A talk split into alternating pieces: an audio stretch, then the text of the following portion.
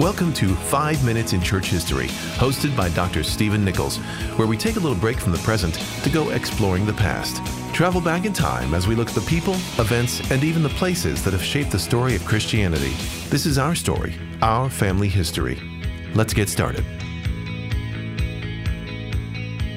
On this episode of 5 Minutes in Church History, we're going to stick with our theme of what's trending and this time we'll look at what was trending in the 12th century. If you were alive during the 1100s, it would have been very hard to miss this thing that was trending.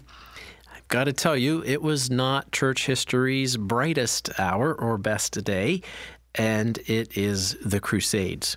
The First Crusade occurred just before we enter the 12th century. The First Crusade was from 1096 to 1099. Pope Urban II issued the call and the issue was that Islam had taken control of the Holy Land. And there was this sense that, and it's very true, there was a spiritual malaise. The church was in corruption and decline. And there was a sense that that was because God had removed his hand of blessing because the infidels or the Muslims had overtaken the Holy Land. And so the Pope issued a call for the armies to gather and retake the Holy Land.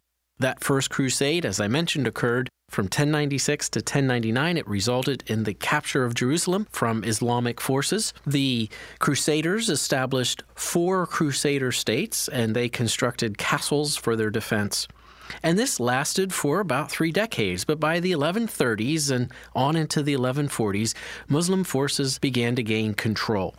The need was then for a second crusade, and so a second crusade was called for in 1147 and it lasted until 1149. This was a very intense crusade. In fact, one crusade army that attacked Damascus in Syria and was a time of extended warfare there in that city of Damascus, that army alone numbered 50,000 soldiers. The Crusaders were roundly defeated at Damascus.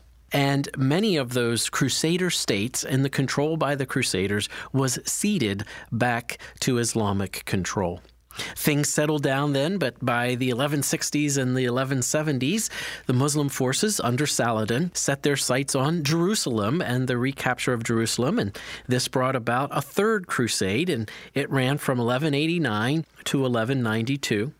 It did result in the recapturing of some cities, but that crusade ultimately failed in its main objective. It could not retake Jerusalem. And so we have the end of the Crusades in the 12th century. Of course, they continued on for another 200 years, and we have even more sad episodes as we go into the 13th and 14th century. But the 12th century was the century of the Crusades, and it was a century of war. It has left a bitter legacy, and it has left a bitter legacy even down to our own day.